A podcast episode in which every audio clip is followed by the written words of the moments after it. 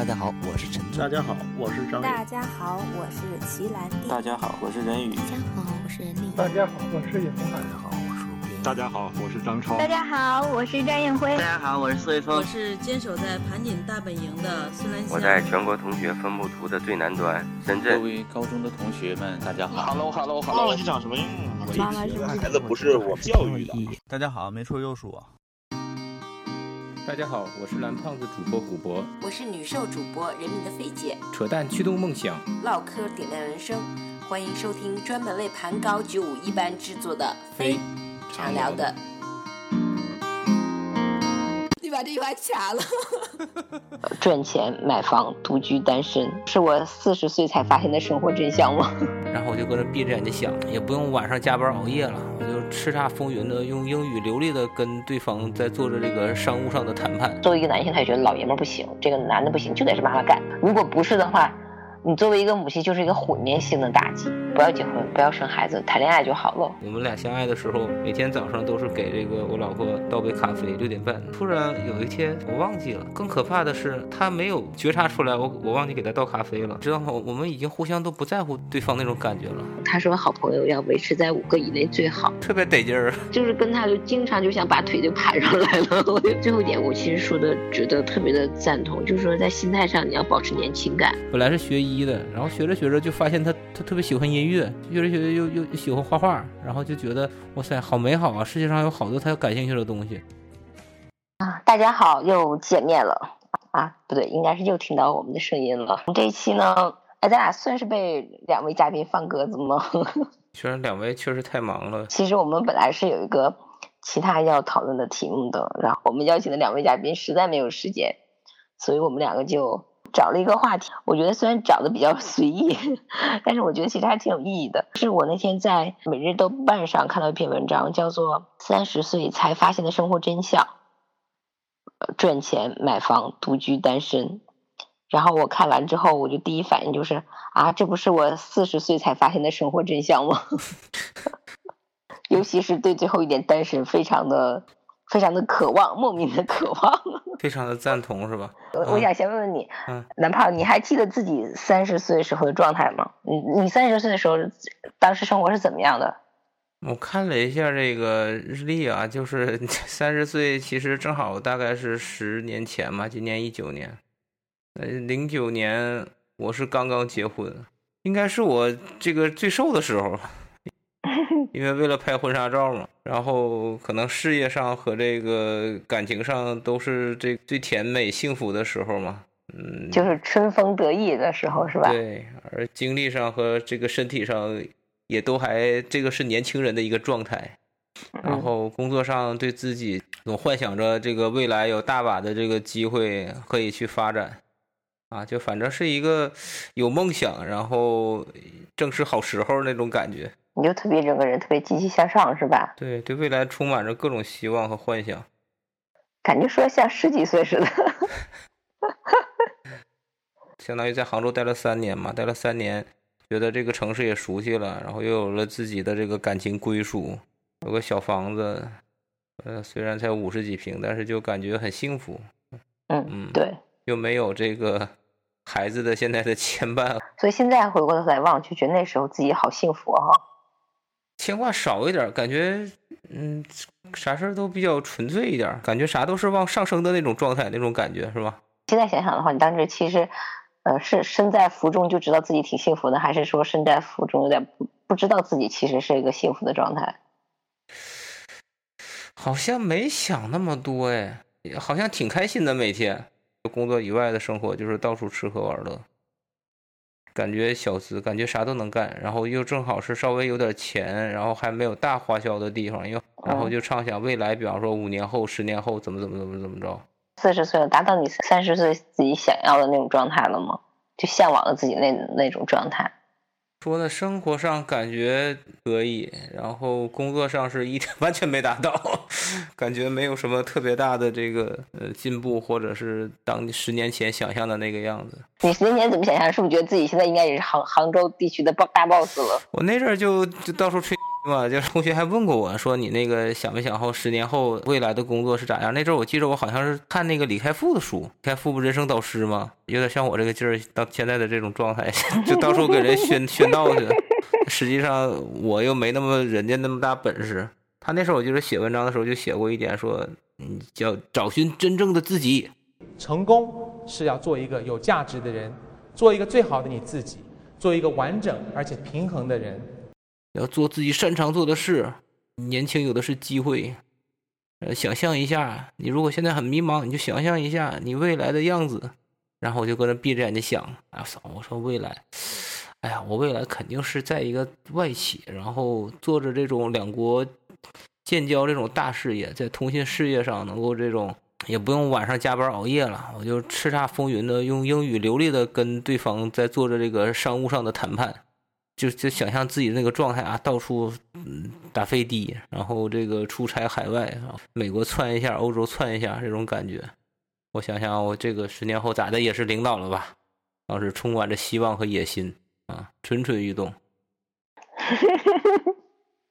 那飞姐你呢？我三十岁的时候刚生完大牛嘛。感觉就对家庭没有什么特别的想法，反正就是按部就班，肯定都知道知道，就是一步一步的往下走下去。嗯，别人怎么走，咱也怎么走那种感觉是吧？对对对对对对。嗯，工作上是也挺畅想自己去个上升期啊，或者怎么怎么这样的。现在看来就觉得当时自己还是挺幸福的，因为身边的事儿太少了，需要你考量的东西，呃，需要你担心去承担的东西太少了。工作还是挺累的，但是其实就是工作累而已，没有别的。累的比较单纯，就是对，就没有别的生活上各种操心方面的累。嗯嗯，以及身为中年人之后，你在工作上也有一些尴尬的地方的那那那种累，这些都没有。看以前啊，我就我就觉得就没有想过什么要珍惜当下呀，什么未来一定会比今天更好。四十岁之后，我现在常常会有一种说特别想抱怨或者觉得觉得怎么这么难受的时候，然后我就跟我自己讲，你要知足，你要珍惜，将来还不一定比现在好，因为现在起码还还有份工作哈，家庭还算和谐美满。然后父母也都健在，身体也还尚可，呃，但是你将来你肯定是随着你人的衰老哈，各方面肯定都是在走一个下坡路的状况，不断的提醒自己说要珍惜现在，要珍惜自己的每一天，这一天哪怕即便是各种糟心事儿，要想到可能将来有某一天比今天还要糟心。那就简单总结，感觉就是十年前我们都是感觉是肯定是蒸蒸日上的，那十年后。要往下看了，感觉是吗？也不敢说叫往下看，就是好像好像我们显得我们很消极。积极点说，就是说我们懂得了珍惜。对，更感恩，更珍惜，是吧？哎，然后你看他这里哈，我觉得他这个对于三十岁的生活呢，人们抱有的期许常常是成熟稳重、事业有成、家庭幸福。我们到四十岁了嘛，我们现在看三十岁，觉得做不到这些，这这些就是我们四十岁才应该有的状态，是不是？现在大部分三十的人应该还没结婚呢吧？事业可能也也是一个刚起步期，是不是？嗯，对呀，我感觉现在年轻人感觉是不是结婚更晚了？现在就不结了。对，现在我看好多人其实都想的，就怎么说，就是你说是消极还是想开了，还是确实有要求了？感觉大家越来越回归自我了，特别是女性，因为我自己能养自己，我干嘛要将就找个老爷们儿？这件事儿我仔细的想了想，我觉得真正是要感谢互联网，就是真是科技改变世界。嗯，怎么说呢？其实以前你就比如说我妈跟我，嗯，就结完婚之后的这个状态有什么差别吗？我觉得没有什么特别大的差别。嗯。但是为什么现在的妇女就是越来越觉得说老娘不能这么不能这样下去了？就是因为看到太多了是吗？这个信息互通了，就是在互联网上都能看到大家的抱怨，在微信上、在微博上都能看到真实的你结婚之后，主要是生了娃之后的一个状态。当年哈，我就是要孩子，都是因为我妈也跟我催，说你赶紧吧，趁我身体好，还跟你把你带，赶紧生。然后我领导也说，哎，你们你们还不赶紧生？你趁现在父母身体还行，然后你们还年轻，还能生，因为他生的比较晚，所以他就一直就催我们，让我们早点说。我讲那时候真的是稀里糊涂的，就觉得哦，对，也到三十岁什么年纪该干什么事儿了，也也该干了，就干了吧。生完就完全不是这个样子了，就是才知道说啊。什么？我妈说那个都是她帮我带，她你根本一是你也不放心她帮你带，二是他也不行，他他的理念也不符合现在要求了，对吧？对。我觉得生完娃之后对工作对男性应该没有特别大的影响，对女性的影响还蛮大的。是。挺后悔的，就觉得哎呀，没有仔细考量好。幸运摊上个牛娃哈，那你肯定还觉得嗯，我还是小有成就，还甚感安慰。但你家的娃如果说是比较让你操心，就时不时的被老师点拨一个电话就让你过去训你一顿，也不好好学习，也不主动，也不积极，也不上进，你瞅那个闹闹心和难受，真的就就是特别后悔，就想自己当时怎么就干了这么一件事儿呢？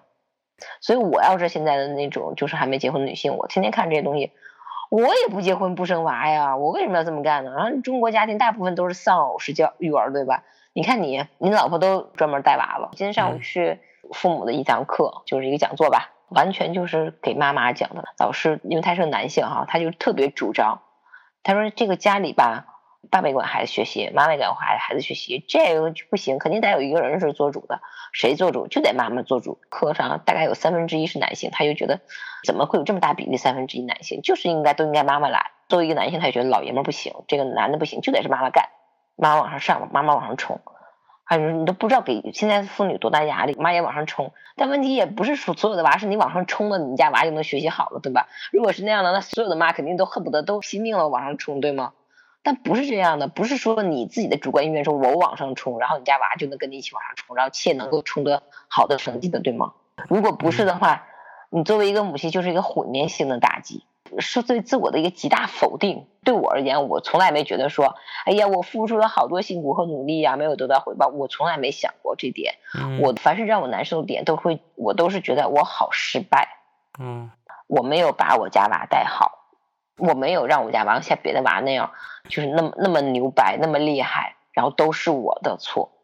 我不知道我媳妇儿是不是也这种感觉。反正前两天通过他们母子的一次算术的这个作业对话，我是感觉到她时常崩崩溃的这个边缘。觉得就是整个社会环境就对对母亲们就是太不友好了，所以我我现在就逢人就劝，就是不要结婚，不要生孩子，谈恋爱就好了。因为谈恋爱才是所有的婚姻当中就是最美好的那个阶段。结婚你就进入鸡鸡毛蒜皮这些东西，然后男男生也不把你当回事了，对吧？就觉得就是家里的黄花菜往那放就行了，也没也没人管你了。然后剩下就是靠你自己努力拼搏奋斗，说对自己有点要求的，还是那健健身啊、化化妆啊、美美容啊，对吧？对自己没点没点要求的，也就这么勒得下去了。就是要想通一点，就是可能所有的家庭都是面临这个这个这么个状态。所以就不要结婚呐！我现在不要结婚是会不会有不要结婚的凄凉呢？就是你有屁凄凉啊！那你身边有很多这种就是两口子没有小孩，然后过得也很 happy 的例子吗？有，然后我也有不结婚过得也很 happy 的例子都有啊。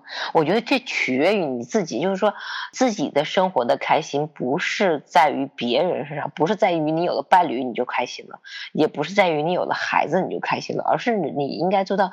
你自己就能让自己过得开心和快乐。比方说做丁克，然后或者是独身一辈子，或者是这个有一个小孩、两个小孩、几个小孩啊。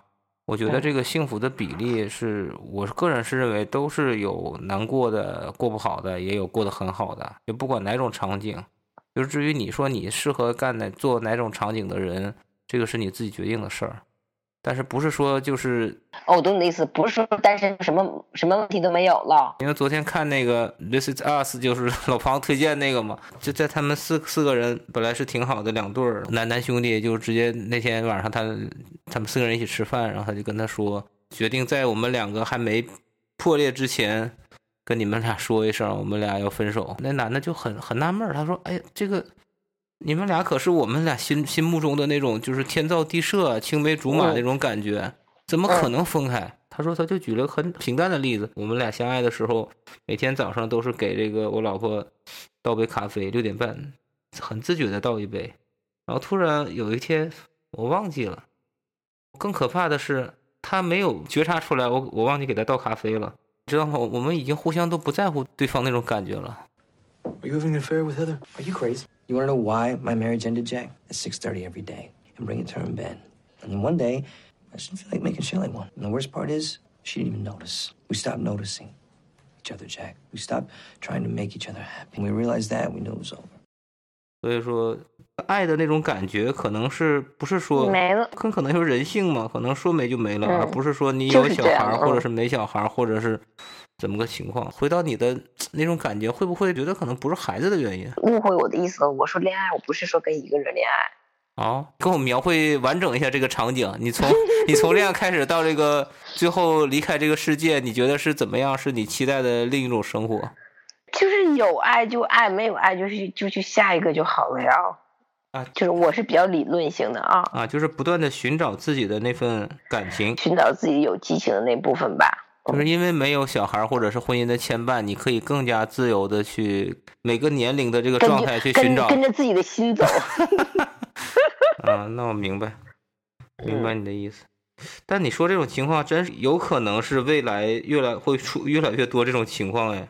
这个时代对女性其实有些不太公平。这个时代感觉好像女性又要事业要可以，然后又要照顾家庭，嗯，而且现在孩子的教育跟当年的那种呃养育方法完全不一样，这个完全强度差别比较大。但我相信那个现在至少大牛给你带来幸福和快乐的时光吧，咱也不能一棒子打死。有对对有有那些时光，就是肯定是有这些时光的。但是说实话，就是你如果让我重新再选择，如果人生能够倒回去的话，我可能不就不太想选择这种路了。工作呢？你会觉得十年前和十年后对于工作和事业的态度会有什么本质的区别吗？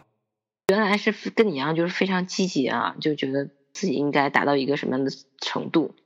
然后后来呢，就是没到四十岁的时候就已经达到那个程度了，然后就回首一发现，那不是我想要的东西。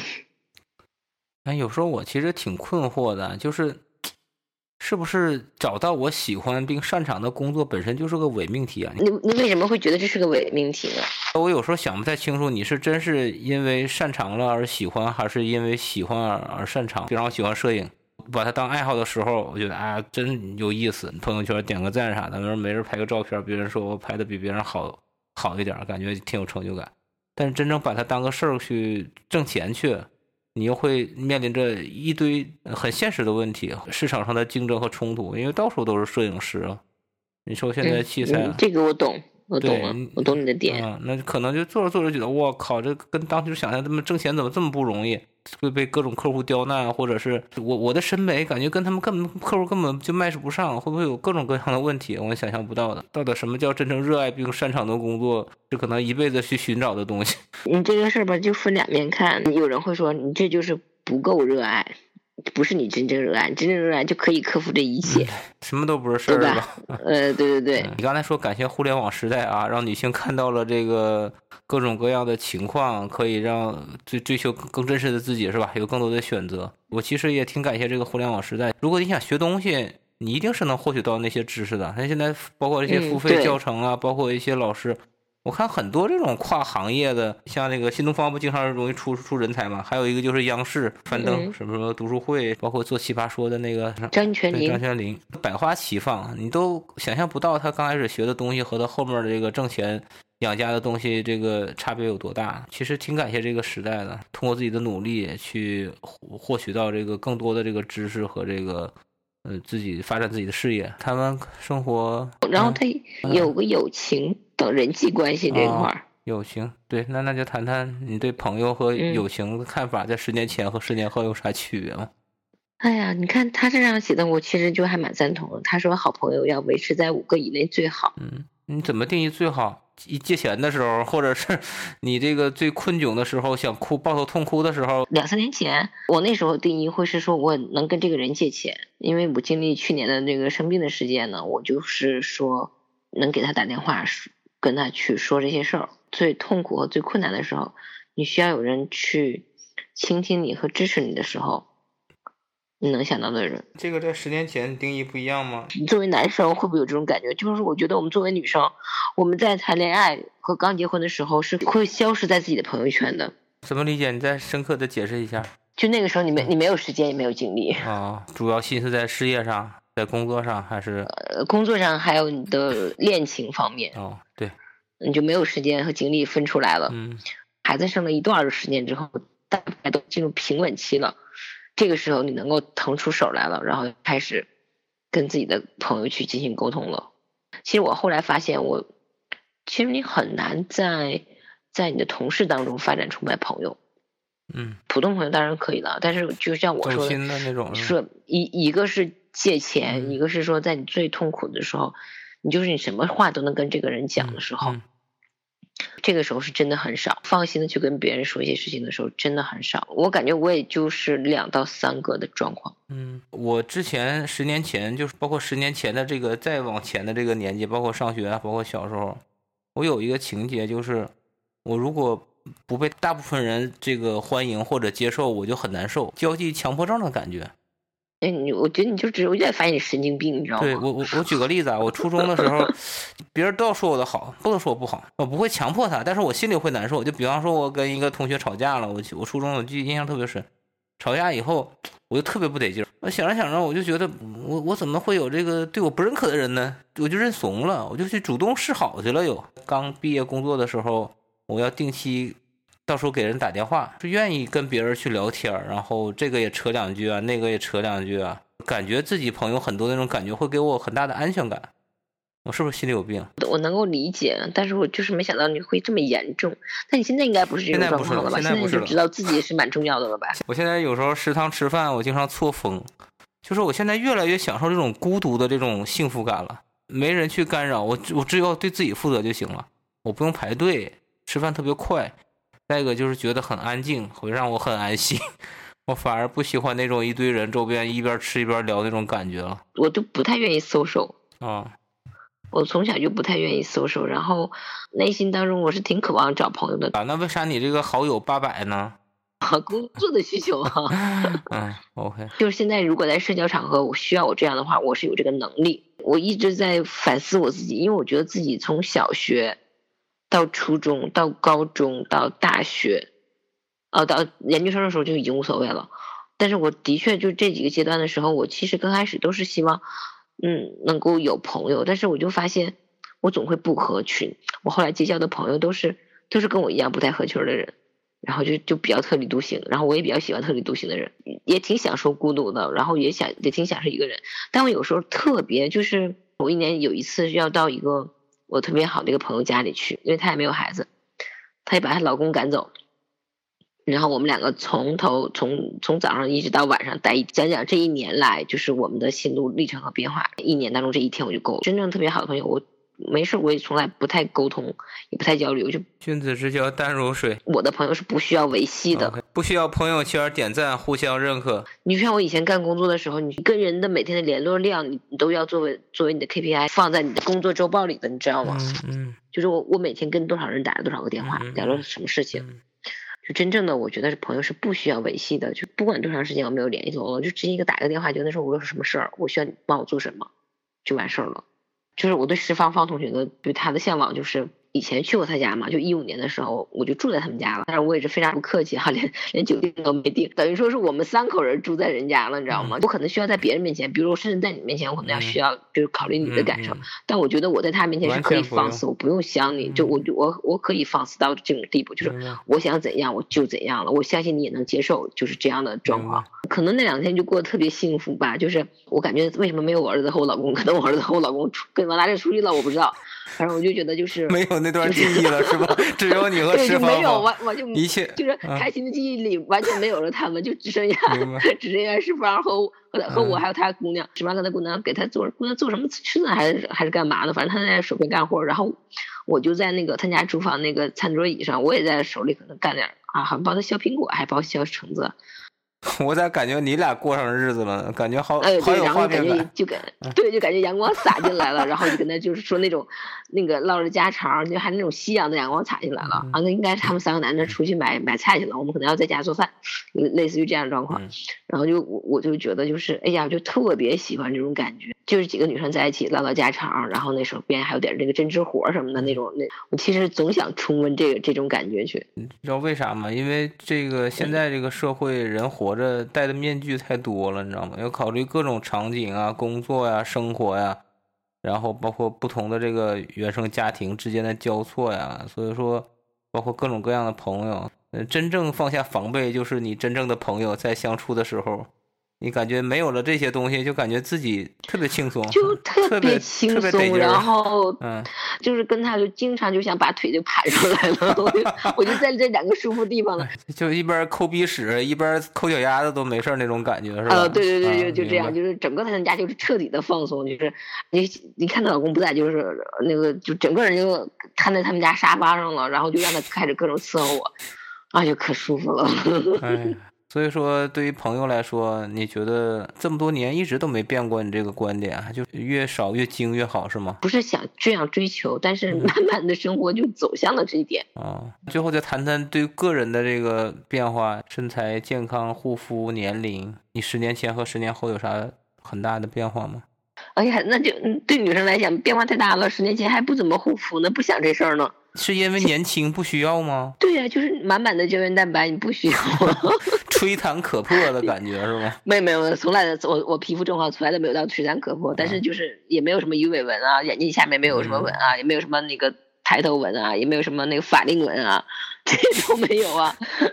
现在就是个文人是吧？你各种文都来了 是吧？对，现在就是，呃，早上得抹三五层，晚上得三五层我不入爱臭美，不得已这样。就是你也不希望你妈妈就是去学校的时候，你可发现你妈妈很邋遢，对吧？然后也很丑，然后叫姥姥或者奶奶这种感觉。对，然后也很老，对你也不希望这样吧？那我那我没办法呀，就是人到了这个岁数啊，化妆品上花的。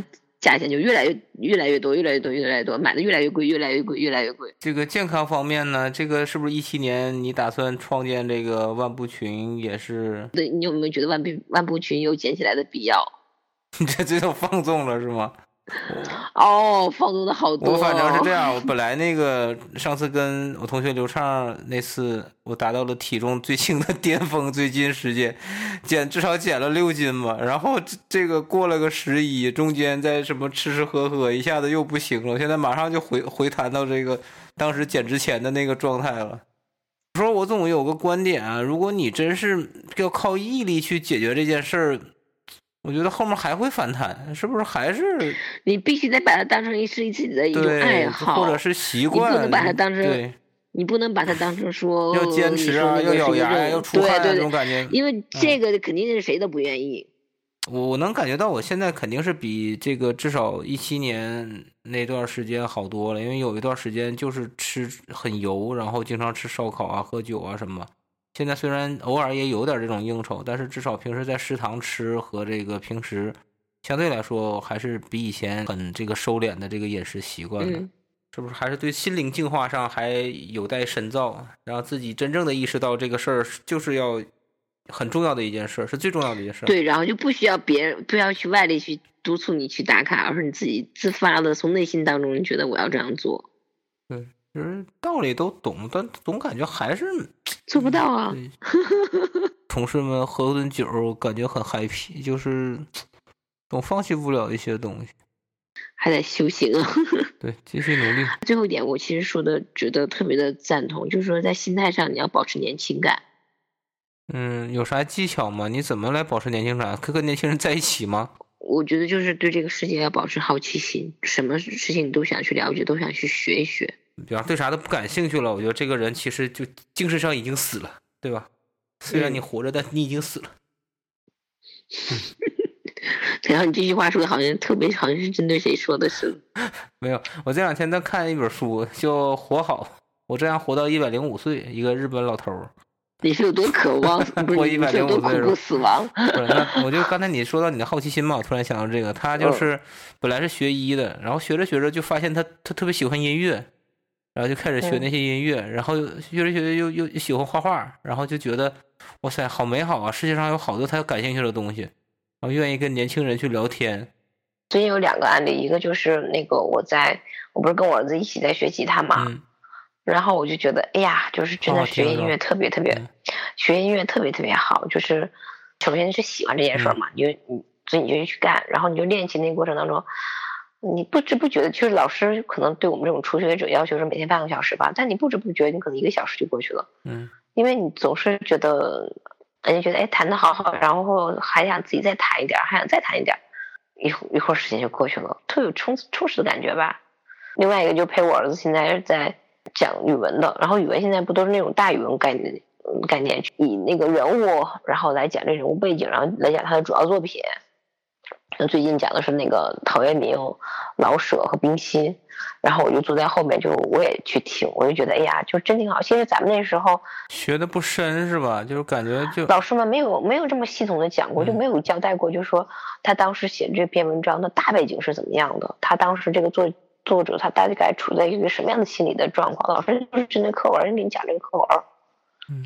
然后我们就觉得，哎，现在你觉得，其实你感觉是自己再重新学一遍一样，就特别开心。像我媳妇儿最近陪小孩儿那个学象棋，她也觉得象棋好好好玩儿。这个时候你想想，感觉孩子有时候还是一种恩赐的，是吧？会也不光是给你添那么多承认，承认，哎，你说这些我都承认。但是，但是如果别人问我的话，我还是建议你不要。对对对对对对，不不改变你的观点。OK OK OK，我不会试图改变你的观点。回到你刚才说的，保持年轻心态，然后对世界好奇心。我刚才说的那个日本老头儿也这么说。他，我简单跟你说，他有一段话，就是，嗯，活到一百零五岁算是很长寿了，但我幼年却体弱多病。也许有些不可思议，但人类只有在深陷痛苦或者逆境的时候，才明白自己内心要的是什么。然后感谢疾病和内和逆境，给我们机会发现未知的自己，把过去的那个自己忘掉，时刻保持一种一种。Keep on going 的状态，开始挑战一项新的事物的时候，会心跳加速，内心会感觉无比的充实，喜欢挑战，追求这种生命律动带来的感动。反正这么大年纪了，他其实说的很多话都是挺朴实，但我感觉挺有道理的。其实我觉得什么事情我们都知道，道理都懂，但是能够活好的人不多。对，嗯，老说那句话嘛，什么？知道很多道理的依然过不好一生，那有些事儿你可能要体会。对，所以你别犯懒。嗯，就是你知道这些事儿，你别犯懒，然后继续去做。比如说蓝胖子你喜欢的脱口秀这个东西，就你就干呐。干那天潘虹来了还问我呢，整咋样了？我说哎呀，真是没对呀，没时间啊。这个我是有段时间坚持了写点稿子，然后我是想去那个开放麦。你你看脱口秀大会第二季整完以后，他们那帮人老火了。一下子好多人身价，因为我关注他们微博嘛，我就感觉这帮人的生活贼快乐。野狼 disco 那个叫老舅的那哥们儿一起还搁那唱歌、喝酒啊什么的。你喜欢一个事儿，不管是成不成吧，但是就像你说的，至少试试一下嘛，是吧？或者是你这个有下一步行动，干起来呀，蓝胖子。就是你说，就像我一样，吉他，吉他我也想学，但是我跟你说，我没生病之前，其实我儿子去年不就学了吗？那我没生病之前，我也。我就没下狠心，但我这玩意儿生了病之后，就像那一百零五岁老人讲的，就你真的是会让你想通一些事情。你对你自己喜欢的事情，你就去干吧。那那最后就用他那句话呗，感谢疾病和逆境给我们机会发现未知的自己。然后珍惜你的四十岁，因为你到你五十岁的时候再回过来看，你就发现啊，我四十岁原来也这么美好。小屁孩儿是吧？你懂得什么叫珍惜生命哥？是不是一边在医院一边想这件事儿？你们这帮四十的小屁孩儿，嗯，对，祝大家越来越健康。Keep on going，拜拜，拜拜。